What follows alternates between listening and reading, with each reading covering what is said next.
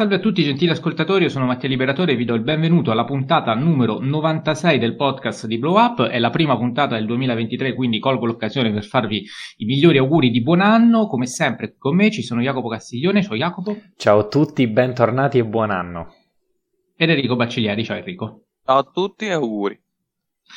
Allora, come da tradizione, eh, la prima puntata del nuovo anno o l'ultima del vecchio, adesso non ricordo come funziona questa tradizione, ad ogni modo è dedicata a un resoconto dell'anno solare appena, tras- appena trascorso, ehm, ovvero il 2022. Eh, come sempre, quindi, eh, riproporremo quella che è la nostra top 10 dei migliori film dell'anno, una top 10 unica, quindi di redazione, in cui eh, abbiamo deciso di trovare dei punti di incontro per stilare questi dieci titoli. Ehm, su cui poi ovviamente ci farete sapere la vostra. Eh, quest'anno, a differenza degli altri anni, abbiamo, siamo riusciti anche a fare eh, una top 10 eh, dei nostri ascoltatori, eh, una sommatoria dei tre titoli che ognuno di voi ci ha indicato. Prima però di ehm, andare a leggere questa top 10, eh, do subito la parola ad Enrico per fare quello che è il bilanciamento generale dell'anno. Chiaramente eh, quelli che sono, insomma, le aspettative iniziali magari sono state eh, disattese oppure pienamente rispettate, è stata una buona annata, una brutta annata, non lo so, comincia tu Enrico. Allora, eh, Sicuramente eh, tu ti sei segnato le puntate, quindi saprai quando io ho fatto quel discorso in merito alle rivoluzioni mancate, era la puntata in cui abbiamo parlato di eh, Everything Everywhere All At Once e Vortex, mi ricordo.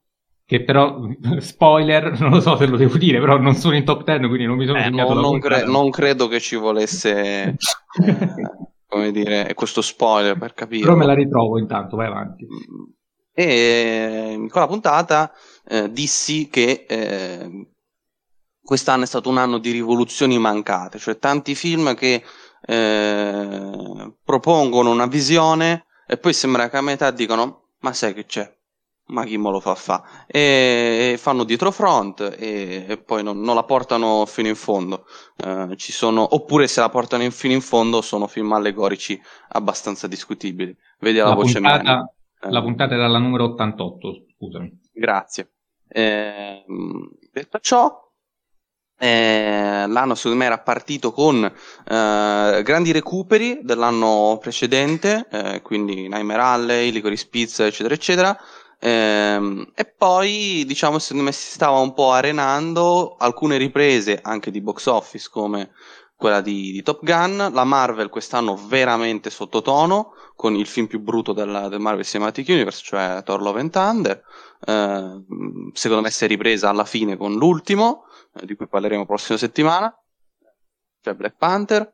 Eh, Strange 2, mm, no grazie. Eh, e poi secondo me mm, durante l'arco, mm, diciamo, questi ultimi due o tre mesi, secondo me sono arrivate veramente le bombe, alcune anche veneziane, eh, che anticipiamo, ce n'è qualcuna in top.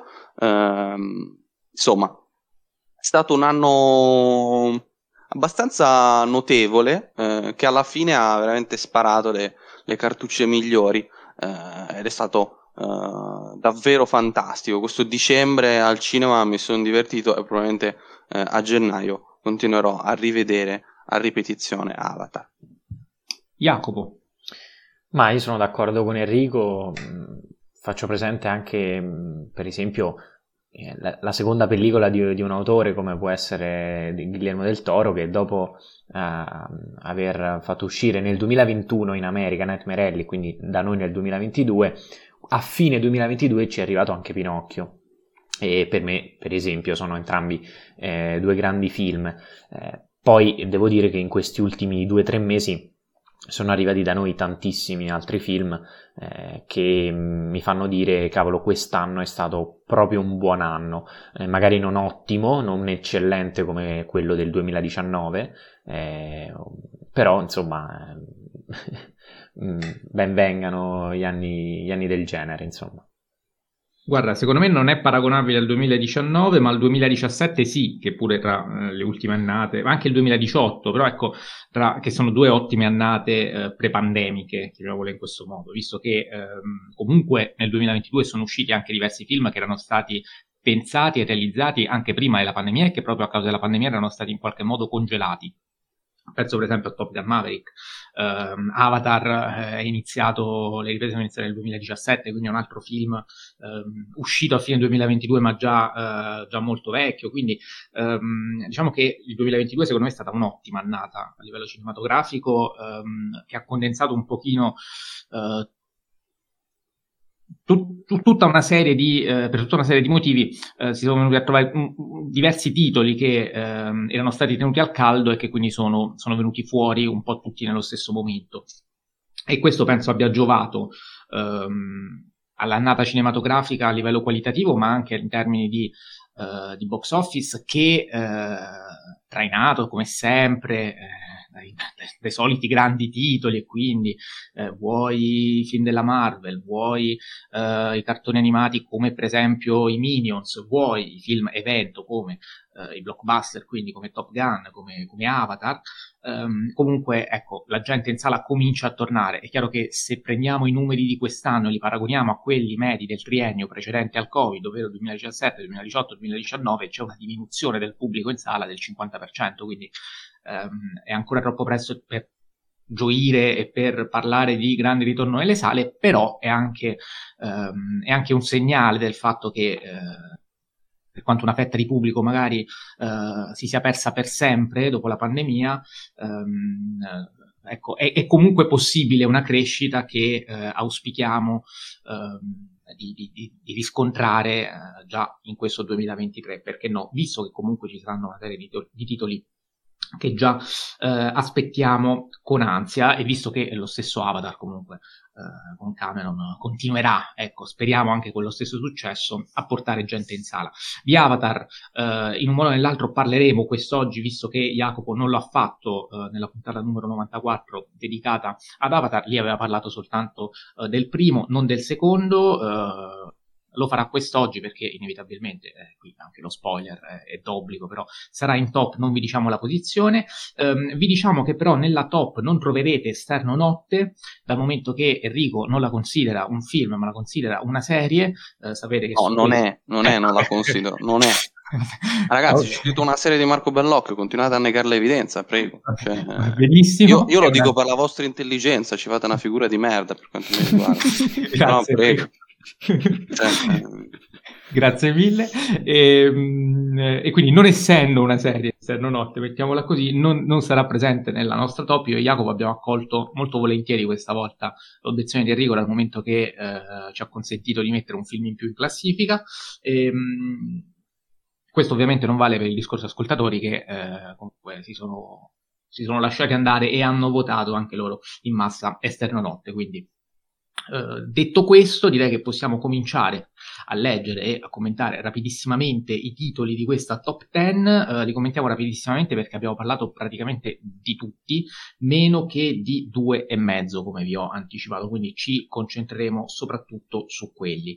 Um, il primo titolo, uh, ovvero il decimo classificato, è Spencer di Pablo Larraín, film che era presente soltanto nella mia top, devo dire, cioè, mh, quindi assente sia in quella di Jacopo sia in quella di Enrico, um, ed è il motivo per cui è, è, così basso, ma il motivo per cui è comunque presente è che nella mia classifica personale era parecchio in alto. Quindi sono molto contento possiamo, di vedere. Possiamo spiegare il metodo scientifico con cui abbiamo realizzato questa top? Vai Enrico. Eh, allora, ognuno ha fatto la, nostra, la sua top 10, eh, a prescindere senza sapere quella degli altri, quindi ad esempio io non mi ricordo, avevo messa Tenà, boh, sì, non lo so. Sì, sì, eh, e quindi mh, mm, davamo da 1 a 10 punti, ovviamente invertiti, quindi il primo 10 punti e il decimo un punto, eh, e poi sommavamo, visto che ovviamente alcuni erano presenti in più classifiche e Mattia aveva messo al quarto posto, quindi 7 punti per, per Spencer. Quindi diciamo che l'ultimo posto ha 7 punti. Il primo lo possiamo dire solo il punteggio? Senza, no, no, no, no, Ah sì, sì, il punteggio. Sì, il punteggio. Eh, gli abbiamo dato 23 e mezzo poi spieghiamo il perché. In realtà è, sì, c'è un mezzo, ci sono una serie, c'erano una serie di ex equo e quando abbiamo sciolto la riserva sugli eh, fondamentalmente c'è, il, eh, c'è stata la preferenza. Anche Spencer in realtà è eh, frutto di un ex eco con eh, il film numero 9 che è Top Gun Maverick di Joseph Kosinski, eh, dico il nome del regista per quanto questo sia un film di cui abbiamo abbondantemente parlato nella puntata numero 75, non l'ho detto di Spencer, non, non dico altro perché abbiamo già parlato abbondantemente nella puntata sulle nuove uscite numero 66, quindi mi raccomando andate lì per recuperarvi tutta l'analisi del film. E, um, Top Gun Maverick, dicevo, eh, ho nominato Kosinski eh, perché eh, se lo dimenticano tutti, però eh, è lui il regista, per quanto questo sia un film eh, prodotto. Se lo dimenticano. No, se, se, lo dimenticano perché eh, chiaramente c'è Tom Cruise che ruba la scena e tante volte sembra essere un film proprio di Tom Cruise che è a tutti gli effetti il produttore, quindi non sarebbe neanche sbagliatissimo um, utilizzare questa terminologia. Top Gun Maverick che era assente dalla classifica di Enrico, dalla top 10 di Enrico, giusto? Assolutamente sì. Era nei grandi esclusi della mia top. E invece io e Jacopo l'abbiamo ributtato dentro ehm, e quindi occupa per questo la posizione numero 9, quindi è, è un po' bassina, però essendo stato escluso da Enrico ehm, il motivo è presso detto. Ehm, la posizione numero 8 è invece occupata da un film che eh, il pubblico ha amato più di noi, eh, ma che abbiamo inserito tutti e tre in posizione non elevatissima, ovvero Crimes of the Future di David Cronenberg. Um, il film, quindi eh, lo abbiamo inserito tutti e tre, è stato eh, abbondantemente analizzato nella puntata numero 79, occupa una posizione numero 8 in solitaria, mentre la posizione numero 7 eh, è occupata da un film, e ora capirete perché stiamo andando così veloce, perché ora ci eh, soffermeremo nel parlarne, um, un film, anche questo un ex equo, un film diretto da un regista italiano, Luca Guadagnino, sto parlando di Bones and All, um, un film che è stato escluso dalla top 10 di Jacopo, se non vado errato. Sì. E quindi ci dirà magari anche come mai lo ha escluso, però voglio subito sapere uh, perché Enrico uh, amato così tanto questo film. Eh, diciamo che credo sia in top anche e soprattutto per colpa mia, eh, almeno così in alto, visto che io sono quello che l'ha amato di più eh, qui. Eh, chi ha letto su Facebook il mio post sa che ho scritto che l'ho amato più del dovuto. Eh, è un film che secondo me è eh, semplicemente meraviglioso per come riesce a destrutturare ogni singolo genere che tocca al contrario di altri film di quest'anno, dopo la Pars Destro riesce anche a costruire qualcosina e infatti costruisce un climax sul finale, secondo me, eh, davvero travolgente eh, e poi eh, le ultime sequenze che sono quasi spirituali, eh, metafisiche, da grande schermo. Questo è uno dei pochi film di quest'anno che mi ha fatto dire: Oh, questo meno male che l'ho visto su grande schermo perché molti si potevano tranquillamente vedere a casa. Eh, sempre per quanto riguarda la solita, eh, il solito discorso relativo alla contemporaneità di oggi tra diatriba streaming e grande schermo. Ehm, ed è un film che secondo me è, elabora perfettamente eh, l'amore e eh, uno dei generi che oggi spesso, soprattutto, viene considerato un genere del cazzo, cioè il teen drama,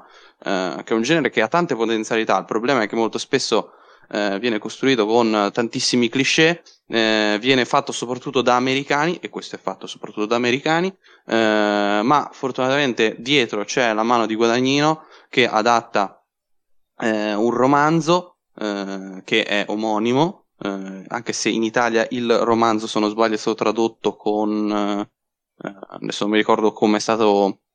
Eh, perdonatemi, non mi ricordo il, la traduzione italiana, ma il titolo originale del romanzo è proprio Bones and All. Ehm, e, e, riesce secondo me a eh, elaborare perfettamente questo, questo viaggio eh, di due cannibali che eh, sentono odori, eh, percepiamo eh, i loro sensi, il loro respiro, la loro voglia di mangiare. Eh, è un film veramente strambo, molto difficile da descrivere a parole, perché secondo me è proprio uno di quei film che bisogna vedere e provare. e c'è uno Chalamet meraviglioso e Chalamet chiaramente è un attore molto molto bello eh, che tantissimi vogliono mangiare, ehm, ovviamente in senso più, ehm, diciamo, allegorico che ehm, effettivo. Eh, non farò spoiler, non farò spoiler. ehm, e eh, diciamo che quel, questa sensazione di voler mangiare in continuazione eh, Chalamet è una percezione costante anche del film eh, che riesce secondo me di nuovo a fare guadagnino perché c'era già riuscito con uh, il meraviglioso capolavoro che è Call Me By Your Name e qui secondo me Bissa firmando un altro capolavoro Uh, a me è piaciuto più questo di, di, Suspiria, qui i miei due colleghi non sono d'accordo, uh, perché Suspiria comunque lo trovavo uh, legato a, una, comunque a una matrice di partenza che era il film di, di, Argento, da cui si distaccava, ma comunque era legata con la matrice. Qui invece l'ho trovato molto più libero, molto più eh, elegante e soprattutto molto più legato al cinema inteso in senso, eh, diciamo, eh, come posso dire, eh, court, cioè prende tantissimi generi, invece eh, Suspiria d'Argento era tutto bloccato sull'horror. Eh, qui invece prende il road trip, lo fa anche un po' metafisico, insomma è veramente un film secondo me affascinante eh, scritto benissimo e con interpretazioni veramente meravigliose eh, di entrambi i protagonisti. Sì, eh, peraltro è un film che eh, è stato premiato a Venezia anche per un'interpretazione quella femminile e eh, che per, per, la, per, la, regia. Diciamo eh, ingiustamente anche. è stato premiato ingiustamente per quale dei, dei, due, scusami? Per l'attrice, visto che non era esordiente. Sì, sì eh, però Ecco, e sarà brava almeno, mettiamola così, dai, per quanto sia effettivamente. Sì. Tecnicamente ehm, non era proprio esordiente, chiamiamola più emergente forse, è il termine più appropriato. Detto questo, ehm, io su All eh, sono di All sono particolarmente contento, forse non entusiasta come Enrico perché era un po' più in basso nella mia top, però è un film che eh, eh, ho trovato davvero eh, folgorante. Eh, innanzitutto è incardinato benissimo nella filmografia di Tarantino, eh, sì, vabbè, di Tarantino, di Guadagnino, scusate il lapsus, ehm, dal momento che eh, il, il, cannibalismo è un pochino la metafora di, ehm, di quello che è il cibo per Guadagnino, cioè Guadagnino tanti suoi film, non l'ho visti proprio tutti, però um, ha una costante, um, cioè c'è un legame tra l'eros e il cibo. Uh, in Io sono l'amore c'è uno chef che um, è innamorato e che trasmette tanto suo amore attraverso la creazione di piatti culinari. Ci sono alcune scene in cui il mangiare diventa un atto quasi erotico. In Chiamami col tuo nome c'è ad esempio la scena della pesca, che chi ha visto il film chiaramente ricorda perfettamente, uh, dove anche lì il cibo diventa diventa un, un'espressione um, di, una, di, una, pulsione erotica um, e il fatto che in questo film nutrirsi um, sia Ecco, io su questo sono abbastanza convinto, non sia una necessità, ma sia una scelta. Um, una scelta perché a un certo punto i protagonisti decidono di smettere di essere cannibali. Um, il primo atto di cannibalismo si ha quando lei non riesce quasi a trattenersi, sembra proprio una pulsione erotica quasi a, a scatenarlo. Uh, e mi riferisco ovviamente al, alla, scena del, alla, scena iniziale, quella del dito. Um, quindi si sembra manifestarsi una pulsione erotica nella protagonista e quindi lei morde e quindi lei mangia. C'è um, un atto di cannibalismo quindi dovuto a un'attrazione erotica, un'attrazione che la protagonista da giovanissima uh, non riesce a controllare. Uh, visto che questo tra le altre cose è, come diceva Enrico, anche un coming of age, quindi c'è uno sviluppo, c'è una protagonista che inizialmente deve riuscire a gestire questa cosa, non ci riesce, e eh, a un certo punto però decide di farlo quando dopo aver incontrato Timothée Chalamet ehm, uccidono una persona eh, sbagliata perché fino a quel momento avevano deciso di cibarsi soltanto di persone dal loro punto di vista eh, sacrificabili quindi persone che evidentemente reputavano eh, degli emarginati sociali addirittura dei pericoli sociali ehm, quando però si rendono conto di aver ucciso un padre di famiglia ehm, ecco, vengono meno a quella che era la loro etica e quindi c'è un cambiamento, decidono di reintegrarsi nella società astenendosi da quello che quindi a tutti gli effetti non è una necessità, ma è l'espressione di un piacere, di una pulsione erotica che loro manifestano in quel modo lì. Um, e quindi quando si arriva a quel finale, che io invece spoilerò um, bellamente, in barba d'Enrico, sia proprio l'espressione ultima di un piacere massimo, eh, dico ultima e dico massimo perché quel piacere, eh, trattandosi di eh, un personaggio che mangia l'altro, ecco, e magari qui mi limito a non dire chi mangia chi, ehm, però c'è un'irripetibilità uh, di un piacere, cioè il concedersi, visto che ehm, entrambi sono cannibali, entrambi sanno cosa vuol dire mangiare, eh, quanta espressione di erotismo ci sia in quell'atto, ehm, e, e, quell'atto viene quindi compiuto in, in senso quasi altruistico ehm, e è necessario anche per il compimento di quello che è un percorso di maturazione, eh, che è quello della protagonista. Percorso di maturazione, peraltro, quello del coming of age in chiave orrorifica, che già si era visto in Suspiria, altro motivo per cui questo film eh, lo trovo particolarmente coerente con, eh, con la filmografia di, di, Guadagnino, visto che eh, ci sono un po' tutte quelle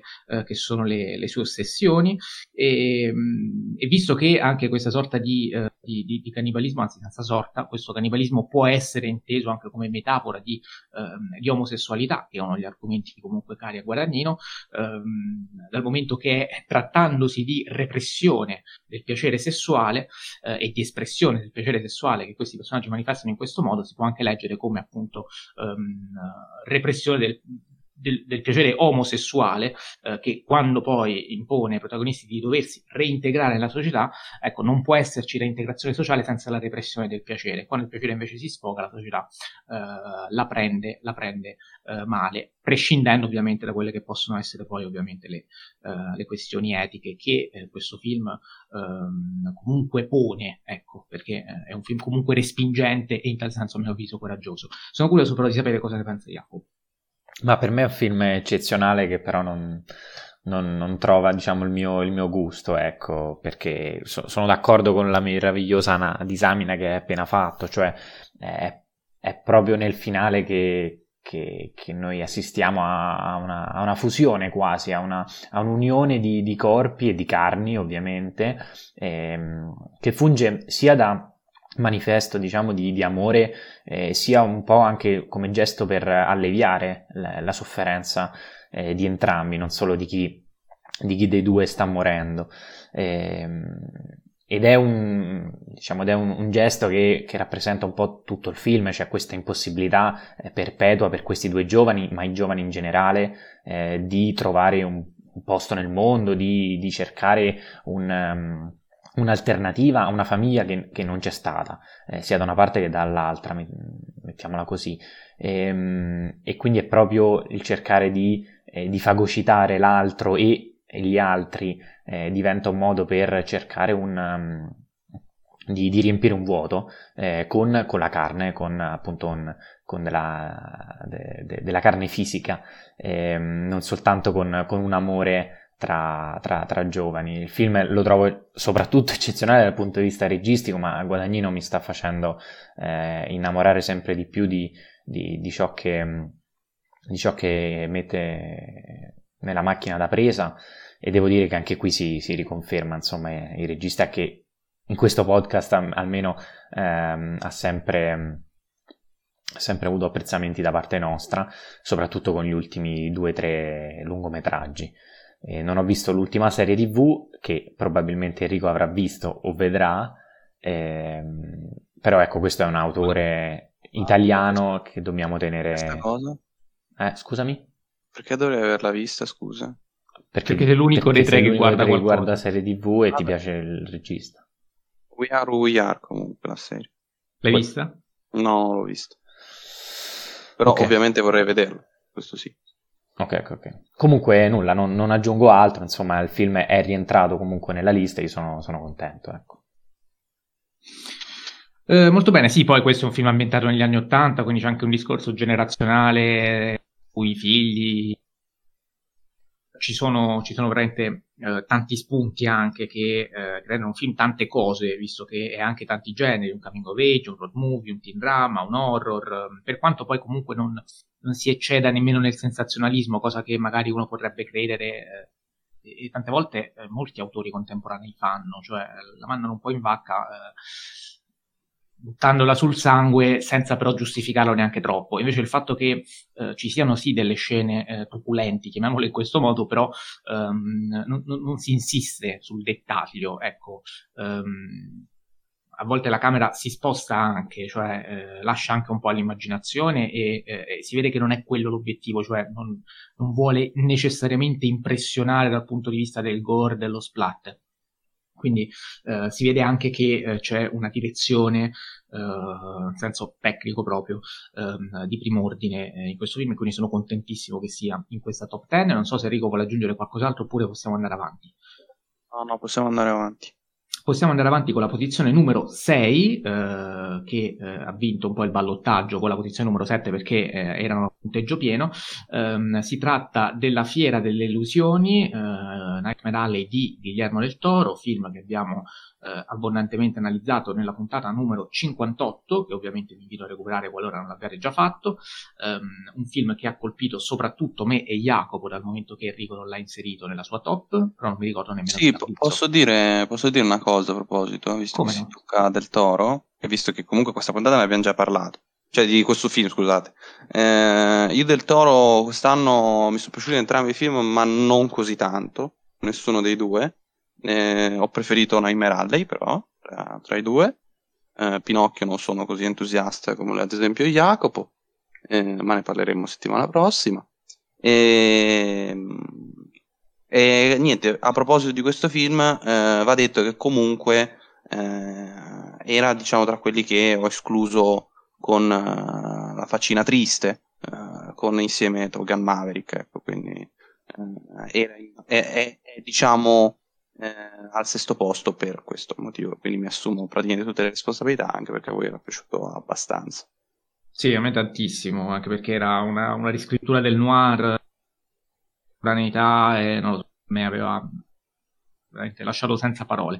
E, ehm, Proprio per questo, insomma, il 2022 è, stata una grandissima annata. Posizione numero 5, invece, nell'unico film della top che eh, ho. Ehm, che, che, non era presente nella mia top 10, ovvero Gli orsi non esistono, sono comunque contentissimo di vederlo qui, ehm, sto parlando del film di uh, Jafar Panahi, ehm, che hanno voluto fortemente Jacopo ed Enrico e di cui abbiamo parlato nella puntata numero 88, lì avevo fatto presente quelle che erano le mie perplessità, ehm, che riguardavano soprattutto il fatto che fosse un film ancorato eh, soprattutto in uno spazio e un tempo ben determinati e quindi eh, non mi parlava molto, ero un, po', ero un po' scettico, devo dire che nel tempo questo film mi sta crescendo. Ecco. Che quindi, bello sentirti dire queste parole. Pur non avendolo rivisto, ogni tanto mi tornano in mente delle immagini, mi torna in mente il fatto che ci sia tutta questa persecuzione dell'artista che ha scattato una foto um, e quindi l'importanza della foto, forse guardando, ecco, guardando dei Fablemans, Bravo. guardando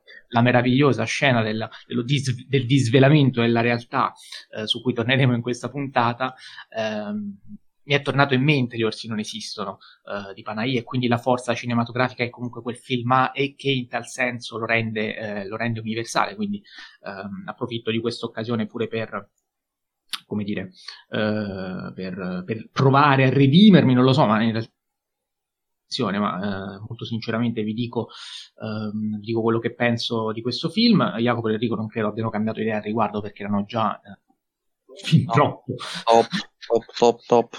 fin troppo soddisfatti ed estasiati eh, ai tempi della, della registrazione, eh, come detto, la numero 88. Posizione invece numero 4, e qui veniamo a un tasso dolentissimo, almeno per il sottoscritto, ovvero Avatar, la via dell'acqua. James Cameron, film di cui abbiamo parlato di recente, io ed Enrico nella puntata numero 94. Io ed Enrico l'avevamo messo tutte e due eh, in top 2, cioè era... Oh, io sottoscrivo quello che ho detto in quella puntata, è il miglior film dell'anno per quanto ecco, Per me era, era il secondo miglior film dell'anno e vi chiederete come mai in top 4 perché eh, Jacopo non l'ha messo nemmeno tra i suoi primi 10 film. In quella sede, come detto, non ne aveva ancora parlato, quindi lascio a lui la parola per capire cosa non gli è piaciuto di Avatar, cosa non l'ha convinto e come mai, insomma, questa, questa scelta. Allora, io posso dire intanto le cose che mi hanno convinto ovvero eh, l'impianto, l'intero impianto audiovisivo e tutte quelle sequenze acquatiche soprattutto che, che fanno de, del film uno spettacolo da, da godere, da, eh, da, da, assaporare anche a livello no, di, di, immersione nel film. Peccato che a livello eh, diciamo tematico io non, non, ho ritrovato quello di cui avete parlato nella, nel, nelle puntate precedenti, nel senso che per me rispetto a ciò che dice Avatar, che usciva sicuramente in un, in un periodo ben preciso, eh, che era il primo rispetto a questo e che portava avanti una, ehm, un discorso sul, sul, medium e sulla tecnologia eh, che era totalmente coerente anche con la narrazione proprio eh, eh, all'interno del film, Qui invece non ho ritrovato tutto questo. Eh, è sicuramente un film ben fatto, eh, che ha alcuni spunti interessanti, eh, in particolare quello eh, per cui le, l'eredità dei, dei, padri va a minare, eh, insomma, le, mm, cioè va, diciamo, va, va, a creare delle conseguenze, degli effetti su quelli che sono i figli e che poi saranno poi gli stessi figli a salvarli, ehm, ma non, non, non, ho invece, non condivido con voi l'idea di, di riutilizzare lo stesso personaggio del villain eh, per, eh, appunto per questo film. Nonostante... No, scusa, scusa, già stavo partendo, perdonami, scusa. No, no, no, no, no ma, ma non...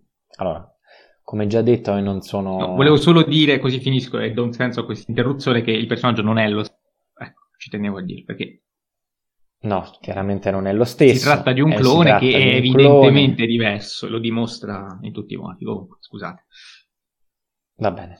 Ehm, fatto sta che i cloni eh, li, li, usiamo nei blockbuster da, da, decenni, anche lo stesso Cameron, e non, non credo che... Cosa? Reato della trama? Reato della trama, esattamente. Greve. No, a parte, reati, a parte le, mh, mm, le, queste sciocchezze, trovo che proprio in, tema, um, cioè in termini di tematiche, di cosa porta allo spettatore, trovo che sia un passo indietro clamoroso rispetto al primo film. Eh, che quindi, nonostante sia un film interessante, ok, un po' troppo lungo, eh, con delle sequenze acquatiche soprattutto magnifiche, poi però non, non mi dica più nulla n- niente di più se non quello che Cameron ha già detto in tutta la sua filmografia, in particolare in Avatar, quindi non, nel primo. Quindi non, non, ho visto il senso se non quello produttivo e che ci può stare e che condivido e che sono contento, insomma, che, che lui continui su questa strada, anche se e citando Menarini, vorrei vederlo invece inventare cose nuove, mondi nuovi, eh, quindi tutto il bene del mondo per Cameron, ma questo film non l'ho, non l'ho apprezzato tanto quanto voi. Eh, sì, vabbè, io adesso non, non mi ripeto no, su quello non... che ho già detto perché non avrebbe senso e non so qui a ridire la liquidità baumaniana, eccetera, eccetera. In HFR. Come? Io l'ho rivisto in HFR. E, ebbene? E immagino gli cioè, sia piaciuto senso... ancora di più. Eh, diciamo che eh, tornando al discorso che ho fatto per Bones and All, eh, eh, gradirei andare al cinema per questa roba qua, non per eh, altra robetta, che spesso incensiamo molto di più.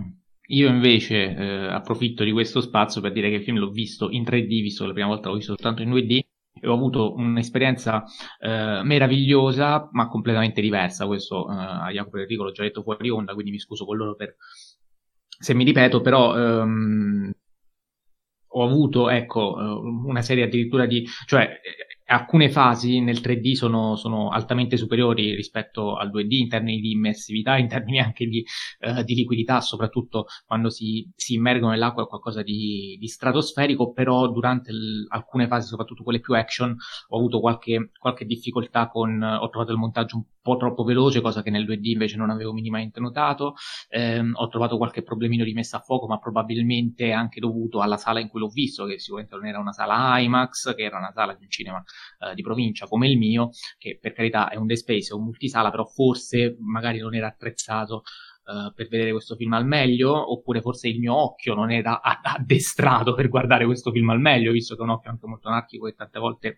spazia e, e col 3D uh, eh, si è trovato un pochino in crisi.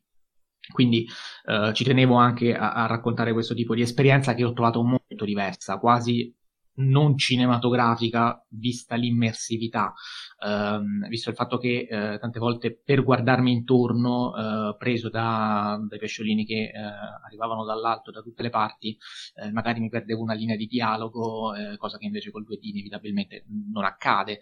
E, quindi sono anche contento di aver fatto questa esperienza dopo aver visto ehm, il film in 2D, cosa che comunque generalmente preferisco fare almeno a queste condizioni. E, ehm, Enrico, non so se vuoi aggiungere qualcosa, altrimenti andiamo avanti. No, manca il 2D. Io ho visto solo 3D e 3D HFR. E 2D sì, non... lo vedrò quando uscirà in Blu-ray, visto che finché sta al cinema voglio andare a vedere come Dio comanda. Mm, questo Beh, è, tra l'altro è... James Cameron comanda, sia chiaro. Ne approfitto per dire che è stato annunciato anche il 4K di questo Avatar, primo, eh, che magari chissà adesso uh, troveranno l'occasione per, um, per editare, per, uh, per far uscire anche lui in 4K, speriamo, non lo so. Uh, veniamo adesso al podio di quella che è la nostra top 10, podio che in realtà vede un ex equo perché in realtà sono tutti e tre primi, cioè hanno ottenuto tutti e tre i film lo stesso punteggio eh, per una serie di, di, di robe, eh, alla fine siamo riusciti a metterli più o meno in classifica. Um, io in particolare per far andare la Fiera delle Illusioni un posto avanti a Bones and All ho rinunciato a, a, a, alla mia preferenza in, in, questo podio di modo tale che eh, la cosa si semplificasse perché eh, tutti e tre avevamo una classifica di questi tre film eh, completamente diversa l'uno dall'altro che portava a, un ex equo nell'ex equo. Quindi questo anche per dire comunque l'altissima qualità dei prodotti di cui, eh, di cui ci accingiamo a parlare. La posizione numero 3 è occupata da The Fablemans di Steven Spielberg. Eh, neanche di questo film abbiamo avuto modo di parlare eh, nel corso delle scorse puntate eh, e quindi ci accingiamo a farlo proprio eh, adesso, in questa sede, di modo tale che andiamo anche ad alleggerire, come avrete notato, puntata sulle nuove uscite, dove parleremo di tutte le nuove uscite che abbiamo visto, ovviamente, eh, fatta eccezione di Bones and All, Avatar e appunto dei Fablemans, eh, di cui chiedo subito l'opinione a Jacopo che eh, dei tre era quello più entusiasta di tutti. Sì, perché dei tre sono quello che lo ha inserito uh, in prima posizione.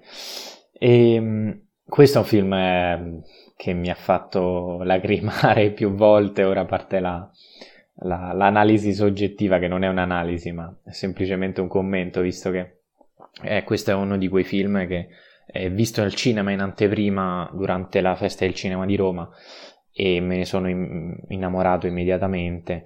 Eh, come, è succe- come, è successo, forse proprio in modo analogo, con È stata la mano di Dio di Sorrentino, film che diciamo ha molte, molte analogie, visto che anche qui si parla di, di un regista eh, che met- si mette a nudo attraverso un percorso di coming of age e, e, che parla di se stesso, ma parla soprattutto di, di, ciò che è la sua passione, cioè del cinema, di come è arrivato al cinema.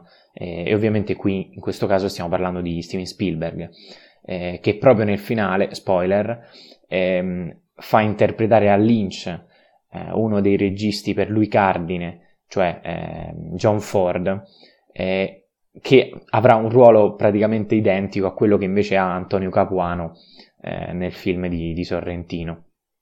Quindi, ehm, insomma, que- se nel 2021 il mio film preferito era Stata la mano di Dio, nel 2022 è sicuramente The Fablemans, un film che fin dall'inizio ehm, ci fa immergere in ciò che è il cinema secondo Spielberg, quindi eh, all'inizio è soltanto magari un, un, modo per esplorare qualcosa, un qualcosa di nuovo, eh, una liberazione, ma poi diventa anche un modo per elaborare un trauma, eh, un trauma che può essere vero o falso, non ha importanza, o meglio, poi vedremo che, che, che avrà importanza in, un certo, in una certa situazione.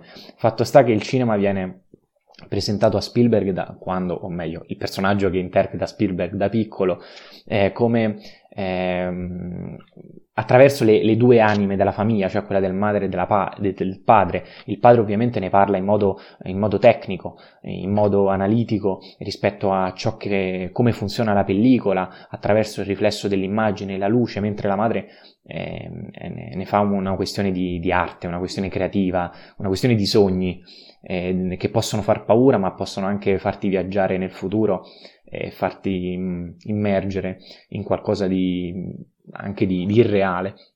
Infatti è proprio attraverso le, queste, queste due, diciamo, questi due poli opposti f- familiari che questo ragazzino cresce ehm, un po' confuso eh, con questa sua passione per il cinema, che più che una passione, già da, prime, dai primi minuti, quando lo vediamo proiettarsi sulle sue stesse mani, eh, un film, già capiamo quanto sia un'ossessione per lui, quanto, quanto il cinema eh, riesca fin da subito a, a, a farsi eh, immagini di ciò che Spielberg e quindi il ragazzo da piccolo vuole esprimere, eh, più di mille parole, più di, eh, di qualsiasi discorsi o, ehm, o, o quant'altro, insomma. Ehm, e il bello è che eh, questa cosa l'ha detta anche Adriano e mh, avevo pensato immediatamente anch'io a questa cosa, rispetto per esempio a registi come...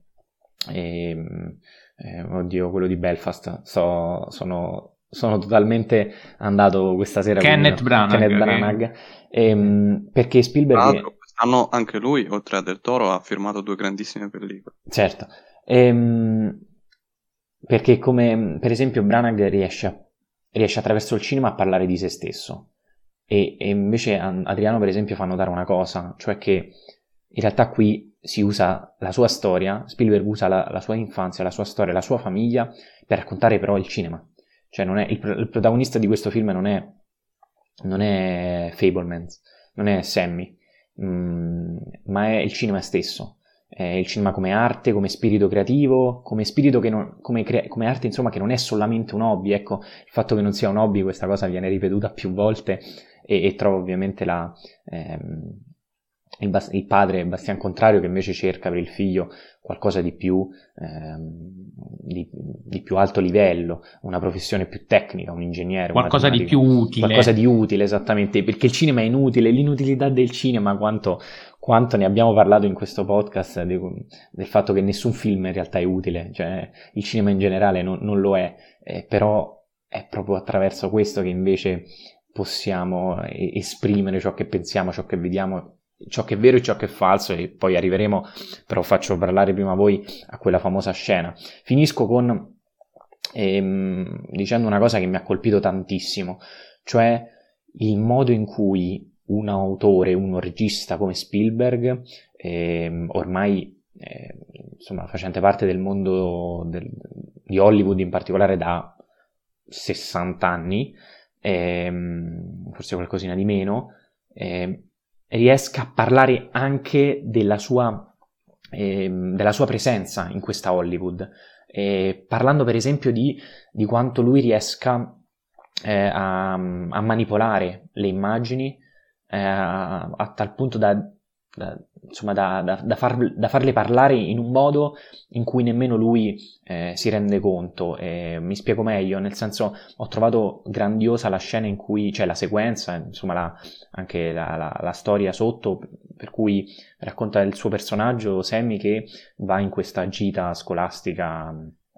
al mare e, e poi ovviamente riprende tutto con, con, la cinepresa e racconta il suo, diciamo, il suo acerrimo nemico liceale, eh, però come un eroe. E, e, lo fa ovviamente attraverso la, la, macchina da presa, in modo cinematografico. E, e quindi non, non, capiamo se, o meglio, qui sta tutta la, la, l'ambiguità e l'incertezza e, e anche le, mm, le, le contraddizioni di un autore così hollywoodiano ma anche così libero in quello che vuole dire. Cioè, ok, ma quindi lo ha fatto perché gli conveniva farlo? Ha approfittato magari della, della presenza scenica del, del corpo e del, del personaggio del, del, suo, diciamo, del suo nemico eh, liceale per mostrarsi come regista capace? Oppure voleva farlo? Oppure davvero ehm, voleva raccontare la storia di un eroe a prescindere da, da, da, da chi era invece lui nella persona, nella vita reale. Cioè questa ambiguità proprio detta e, um, e, trascritta da un autore come Spielberg che appunto fa parte de, di Hollywood e penso per esempio all'influenza che hanno le major nei suoi film. Cioè, ci ho visto tantissimo in questo piccolo eh, raccordo e, um, e, ho trovato sia geniale il modo in cui lui eh, non ti spiega il perché eh, ha fatto quella cosa. Eh, ma ti dà tanti, tante cose a cui pensare e nessuna soluzione e, e questa secondo me ri- ritorna in, quel, in quell'ossessione eh, de- del cinema come, come, creazione di qualcosa e non tanto come, come eh, disvelamento, anche se di disvelamento ora parliamo, visto che c'è una scena che racconta davvero tutto il cinema.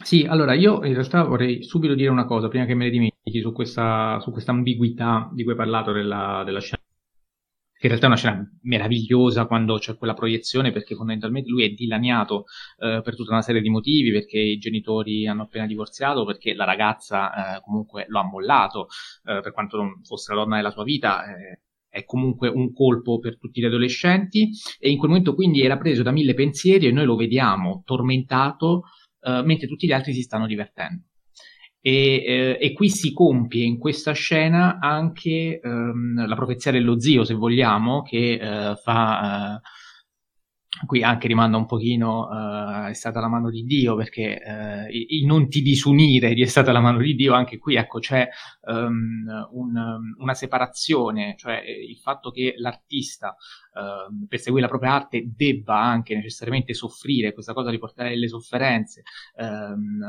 porterà quindi a separarlo in qualche modo a separare la sua anima, a separare se stesso dalla sua persona, dalla sua famiglia e eh, dalla sua arte, ehm, ecco, lì secondo me si compie benissimo in modo uh, cinematografico uh, questa, um, questa, sorta di profezia, visto che lui è appunto così dilaniato, triste, però a un certo punto alza lo sguardo e nota che tutti si stanno divertendo.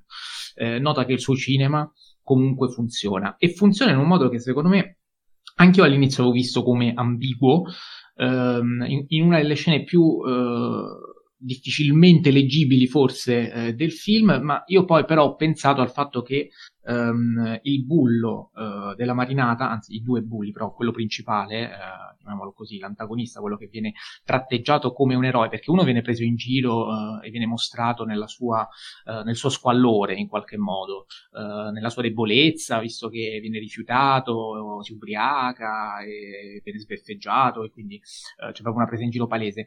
Dall'altra invece la presa in giro secondo me è molto più sottile, perché il bullo della marinata viene ripreso quasi come se fosse fosse un nazista e viene ripreso un po' alla Riefenstahl, se mi permettete il, il paragone, cioè c'è questa, questa sorta di ehm, rappresentazione in pompa magna dell'atleta, del fisico, del biondo, del muscolo, il ralenti ehm, e, ehm, e, non credo sia un caso questo tipo di rappresentazione visto che ehm, comunque il, il, giovane Fableman, alter ego di, uh, di Spielberg, veniva preso in giro eh, proprio da, eh, dallo stesso che era tra le altre cose anche un antisemita, eh, visto che l- tra le battute che eh, perseguitano il, il, protagonista sicuramente c'è, ehm, insomma, viene fatto bersaglio anche della sua religione. Eh, e quindi questa cosa secondo me è anche, eh, è anche voluta ed è... Um, è uno, uno, dei tanti motivi um, attraverso cui ecco, il cinema può può disvelare il vero. Io ho, ho, pianto fondamentalmente in tre momenti guardando questo film. Il primo è nella scena del trenino, quando eh, il giovane Fableman prova a riprodurre quello che aveva visto e che lo stava ossessionando eh, in sala, guardando eh, il film di Nemil.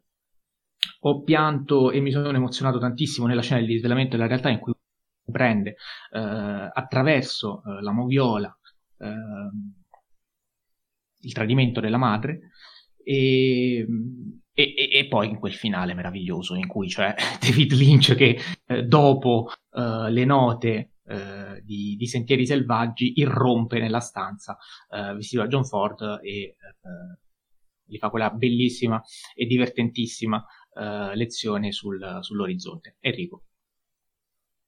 Io non mi sono mai commosso, No, ma no, che sei, guarda. Al, al, contrario, invece delle otto volte in cui mi sono commosso in, in Avatar, Avatar 2, non avevo dubbi. Però, però, però diciamolo che Jacopo non si è mai commosso con la vita e quindi Jacopo non ti puoi lamentare del fatto che Enrico non si sia commosso in The Fable Man. Mi sono commosso con la vita meravigliosa.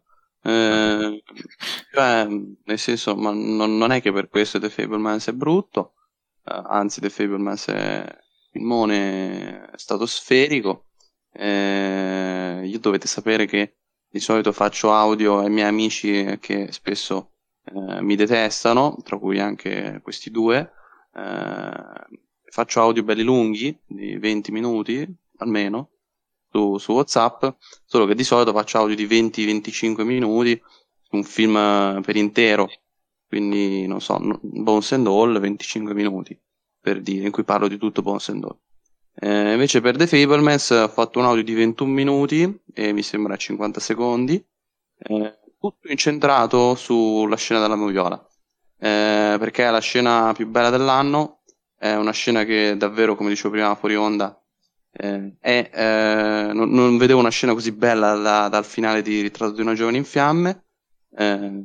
Eh, questa cinematograficamente è, è intelligentissima, narratologicamente, narrativ- narrativamente eh, è su piano davvero altissimo, eh, visto che eh, lavora su un continuo cambio di focus, su un continuo cambio di punti di vista punto di vista sia dello spettatore che dei personaggi, che della macchina da presa, che diventa un personaggio, eh, che della macchina da presa del film che sta realizzando, che è un altro personaggio, ehm, e diventa tutto un vedere eh, stimolante quando il film si basa sui punti di vista. Una delle frasi più belle del film è Tu mi vedi, detta dalla madre a, a Sammy. Eh, un film davvero potente, eh, intelligente, raffinato, colto. Eh, divertente, eh, simpatico, buffo, commovente, eh, non per me però commovente, è, è, ovviamente commovente questo film al di là della, della lacrima, che non per forza arriva, eh, che col finale poi con la macchina da presa che eh, si alza, eh, quel modo buffo, per noi cinefili rappresenta una sorta di commozione, è un film davvero brillante, certo va detto, io non farei il paragone con uh, il film di Sorrentino per un semplice motivo. Sorrentino ha ancora una grandissima carriera davanti, ma d'altro canto lui voleva proprio eh, distaccarsi dagli ultimi film, voleva distaccarsi da, da quel tipo di eh, borghesia, quasi aristocrazia degli ultimi film. Eh, e quindi ha deciso di, di, parlare di se stesso, della, della sua infanzia. Al contrario, Spielberg invece la carriera è finita, già da tempo, eppure riesce a firmare il film più bello dell'anno scorso, cioè West Side Story, e questo che eh, non è, forse, secondo me non è il film più bello di quest'anno, però rappresenta una vetta assoluta e secondo me non vuole neanche essere il film più bello dell'anno, non ha manco le intenzioni, tant'è vero che secondo me sporca in alcune scene, eh, in alcune scene ci sono delle facilonerie, ma delle facilonerie che nell'economia del film comunque hanno ragione d'essere perché eh, ricordiamocelo, questo è un film, eh, è un racconto fiction, è un racconto che ha senso di essere fruito al cinema eh, e al cinema ci sono tante cagate, eh, non intesa come film, ma cagate nel senso di appunto di porcherie, quasi illusioni finte che eh, difettose che ci fanno rendere conto che eh, il cinema è pur sempre un racconto creato dall'uomo. Uh, quindi secondo me nell'economia del film hanno più ragione d'essere rispetto ad altri film invece, eh, che ovviamente abbiamo escluso da, da questa top. Film per me eh, davvero bellissimo. Eh, purtroppo eh, ho fatto l'errore di andare al cinema ieri, per voi l'altro ieri, cioè il 31 dicembre, e non ho concluso l'anno cinematografico con questo eh, filmone della Madonna, ma ho concluso l'anno con un filmetto molto molto più modesto che è Aldo Giovanni Già. Vabbè, comunque, eh, magari ne parleremo nella puntata della prossima settimana. Jacopo, non so se vuoi aggiungere qualcosa al film, ehm, oppure possiamo, io vorrei rimanere sul film, però parlandone anche da un punto di vista più produttivo, chiamiamola così. Vai, vai. Ok, allora volevo introdurre semplicemente questa riflessione, cioè che poi è un po' la stessa di, uh, di Roy Menarini uh, che ha parlato di The Fablemans nel, uh, nel, suo podcast Il posto delle fragole, però lì fa presente un dato di fatto, cioè che negli ultimi anni Spielberg forse abbia quasi del tutto rinunciato all'incasso, che prima invece era una, una fonte di, come dire, quasi eh, una contingenza eh, intrinseca in, in, quasi tutti i suoi lavori, almeno fino al 1999.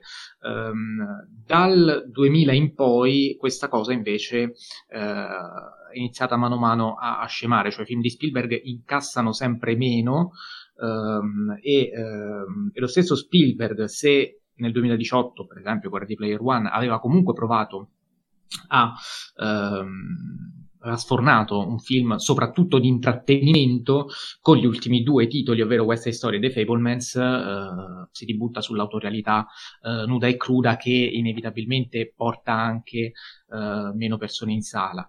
E, e, e, questo è un dato che sicuramente fa riflettere perché eh, sicuramente Spielberg a un certo punto della sua carriera può permettersi eh, di fare anche solo l'autore se vuole.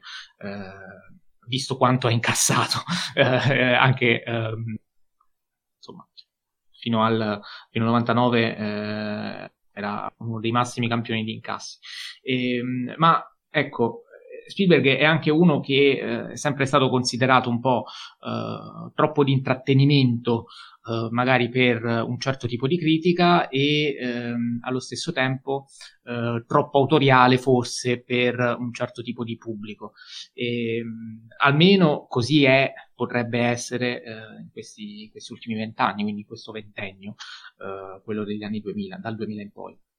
Quindi volevo eh, un po' eh, ascoltare quale poteva essere la vostra opinione al riguardo, cioè se Spielberg effettivamente questa è una cosa che fa consapevolmente eh, e, e, non gliene frega più di tanto, oppure comunque un rapporto col pubblico eh, continua, vuole cercarlo magari in modo diverso. Eh, e altra cosa, eh, quanto è grave che il pubblico non vada più in massa a vedere i film di Spielberg, non tanto per Spielberg, ma per il pubblico. Questa è una cosa che mi piacerebbe chiedervi, Jacopo. Allora, la seconda non, non ti so rispondere. Cosa? Ho detto, ecco, bravo, fai per la prima Jacopo, così cerco di calmarmi. no, allora, sulla seconda domanda non, non, so, non, so, se riesco a risponderti, nel senso che eh, ci sono tanti autori che purtroppo non vengono visti. Ok, Spielberg è, è Spielberg, eh, però anche Scorsese non incassa come, come, come, non ha mai incassato tanto quanto, quanto eh, Spielberg, questo è no, vero. Non è una paragonabile. Chiaramente, non ha fatto, chiaramente. Ah, non ha fatto lo squalo. È vero, è vero, è vero. Ehm, non lo so, la seconda domanda non, non la so, passo a Enrico, però la prima ti posso dire che secondo me c'è un percorso di, ehm, ehm, di vecchiaia, cioè gli ultimi due film che ha fatto, cioè con Ready Player One ci ha provato, un'ultima, forse un'ultima volta. E, ehm, poi mi, mi, sembra di capire che negli ultimi due o tre anni ha girato due film, cioè West Story e, The Fablemans, il primo che è, un, che è un omaggio al padre e il secondo che è un omaggio alla sua famiglia, al cinema.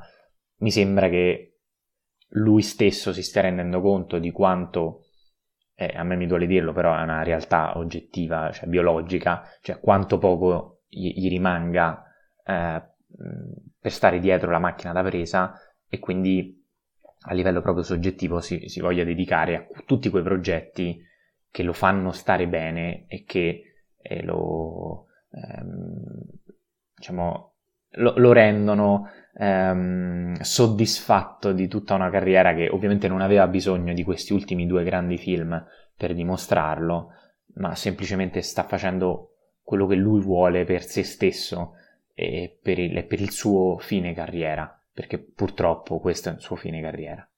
E io mi auguro che lui abbia ancora... E meno male che lo sta facendo, visto il tipo di... Chiaramente, ma io infatti no, sono grato a lui, a Scorsese, a, Wood, a Allen e, non, e a Eastwood perché tutti e quattro, in particolare ce ne sono altri sicuramente che mi sto dimenticando, un altro sta girando un film dopo non so quanti anni, parlo di Coppola, ehm, stanno nonostante l'età, nonostante una carriera eh, gigantesca, ci stanno comunque eh, dando eh, altro di cui parlare, di cui discutere, di, per, di cui vedere e, ehm, e, lo stanno facendo, io credo, più per loro ed è una cosa giusta, una cosa buona, proprio perché si stanno rendendo conto del, del poco tempo eh, che hanno davanti e questa cosa mi, fa, mi rende ancora più, ehm, più grato a questi autori eh, che non fanno altro che stupirmi eh, ogni volta di più. Eh, e sul pubblico forse sono arrivati in un momento che primo se lo possono permettere, come dici tu, ehm, anche se Spielberg forse è l'unico che riesce a fare film di questo budget ehm, con, con, con, questa libertà, eh, visto che gli altri tre che ho nominato non, non stanno bene quanto lui, al, ehm, però ecco, non, è secondo me più un'esigenza ehm, emozionale, familiare, ehm, personale, che, che, va al di fuori un po' di tutti quei meccanismi di pubblico e di distribuzione, di produzione, di major, eccetera, che, eh, che facciamo per qualsiasi altro film. Ecco. Vabbè, eh... Dunque, mm. secondo me il... non è grave che, che Spielberg eh, non, non, non, non, riscontri il pubblico per uh, due motivi. Eh, il primo eh, che, come dire, eh, cioè, innanzitutto non, non, i, i, film mh, a volte eh, nascono semplicemente come voglia di un autore di, eh, di sfogare il proprio, come dire, il proprio, la propria voglia creativa di, di creare, di, di, fare qualcosa eh, e spesso questo impulso eh, arriva in due periodi, o da giovani o da, da vecchi. Uh, ovviamente Spielberg uh, l'ha fatto in entrambi i casi, uh, sia da giovane che, che da vecchio. e poi il secondo motivo è che di base ci dobbiamo ricordare che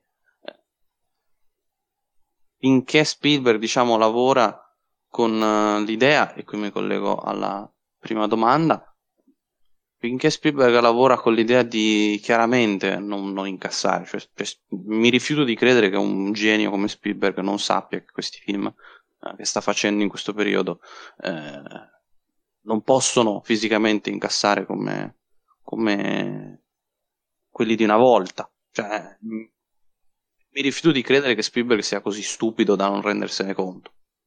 E soprattutto i produttori. Uh, cioè è proprio impossibile non se ne renda conto. Probabilmente la gente anche un po' per rispetto e per amore verso questo gigantesco regista uh, sta facendo film che è chiaro che vadano a perdere, è chiaro che vadano a, uh, insomma, ad avere problemi da questo punto di vista, però va anche detto che eh, insomma stiamo parlando comunque de- della, della Fox, quindi insomma non ci sono problemi da questo punto di vista, visto che, eh, come ben sappiamo, eh, è Disney e quindi eh, la Disney in questo momento, nonostante quest'anno va detto, non ha fatto un anno roseo, la Disney. Però ha fatto Avatar. Sì, eh, fortunatamente, si è ripresa, eh, però per il resto non ha fatto un anno roseo, eh, cioè ha fatto tutti i flop praticamente, o comunque se non flop incassi eh, diciamo al di sotto delle aspettative, emblematico Tor 4 in tal senso, nonostante si parli di 700 milioni. insomma, penso che ecco, mh, mm, non, non, ci siano problemi da questo punto di vista. E poi penso pure che Spielberg eh, si voglia, diciamo, divertire questo fine carriera. Cioè ha fatto proprio due film che si vede che si diverte prima il regista che eh, lo spettatore soprattutto con West Side Story, secondo me si nota. Eh, d'altro canto le foto dal set erano abbastanza emblematiche, si stava divertendo come un bimbo di 5 anni, come appunto Sammy che ricrea uh, il treno che, che, si scontra. Sì, è, è paradossale che invece carriera faccia un po' il processo inverso, perché James Cameron ha dichiarato, eh, lui ormai va per 80 anni se non vado errato, ehm, che praticamente finirà la sua carriera eh, su Avatar e quindi su Pandora e, e quindi si dedicherà eh, esclusivamente a un progetto, a, forse il progetto eh, di maggior dopo Titanic, ovviamente, però eh, non si può parlare troppo di progettualità visto che è un film solo, qui invece ehm, immerso nel, nel, blockbuster puro, nudo e crudo, eh, proprio a fine carriera eh, e, e, forse i film più di nicchia, più d'autore, un po' più così, li ha fatti, eh, fatti all'inizio. Ehm, penso a Piranha Paura, penso a uh, The Abyss, penso a True Lies, insomma film anche meno blasonati rispetto ai Terminator e ad Aliens. Uh, comunque, detto questo, eh, direi che è tempo di passare alla posizione numero 2, quella che era la il mio film preferito dell'anno, um, ovvero Nope di Jordan Peele, uh, film di cui abbiamo abbondantemente parlato nella puntata numero 79 del podcast, tutti e tre in modo uh, veramente uh, entusiasta, forse dei tre il meno entusiasta era Jacopo, quindi Nope resta fermo alla posizione numero 2, mentre alla posizione numero 1, tesissimo l'avrete intuito, Licorice Pizza di Paul Thomas Anderson eh, e dei tre quello che invece era meno contento era proprio il sottoscritto dal momento che ehm, è un film che nel tempo non dico che mi sia calato però forse mi sono cresciuti di più gli altri penso ad esempio a Spencer e a, uh, a Nightmare Alley che in qualche modo l'hanno uh, l'hanno superato. Um, dei tre, però, se non vado errato, il più contento era Enrico, che l'aveva messo al primo posto, giusto Harry? No, perché c'era Avatar. E quindi... Eh, oddio, secondo? Non mi ricordo. No, no, diciamo di, questa, di questo terzetto, di questo podio, tu preferivi oh, Licorice Pizza. Sì, sì, di questo, di questo terzetto, indubbiamente Licorice Pizza. E, e quindi, in qualche modo, hai avuto. Eh, questa è la nostra top 10. Eh, forse c'è spazio per una breve menzione d'onore, cioè almeno quali erano i titoli che avremmo voluto mettere in top 10 ma che non sono, poi non ci sono finiti. Il mio era soltanto uno, ovvero Love Life, ehm, di cui anche qui ho parlato nella puntata numero 88. Non l'ho detto, ma di Licorice Pizza abbiamo, abbiamo parlato nella puntata numero 66, la stessa di Spencer. E, ehm, Enrico, se si ricorda i suoi titoli esclusi?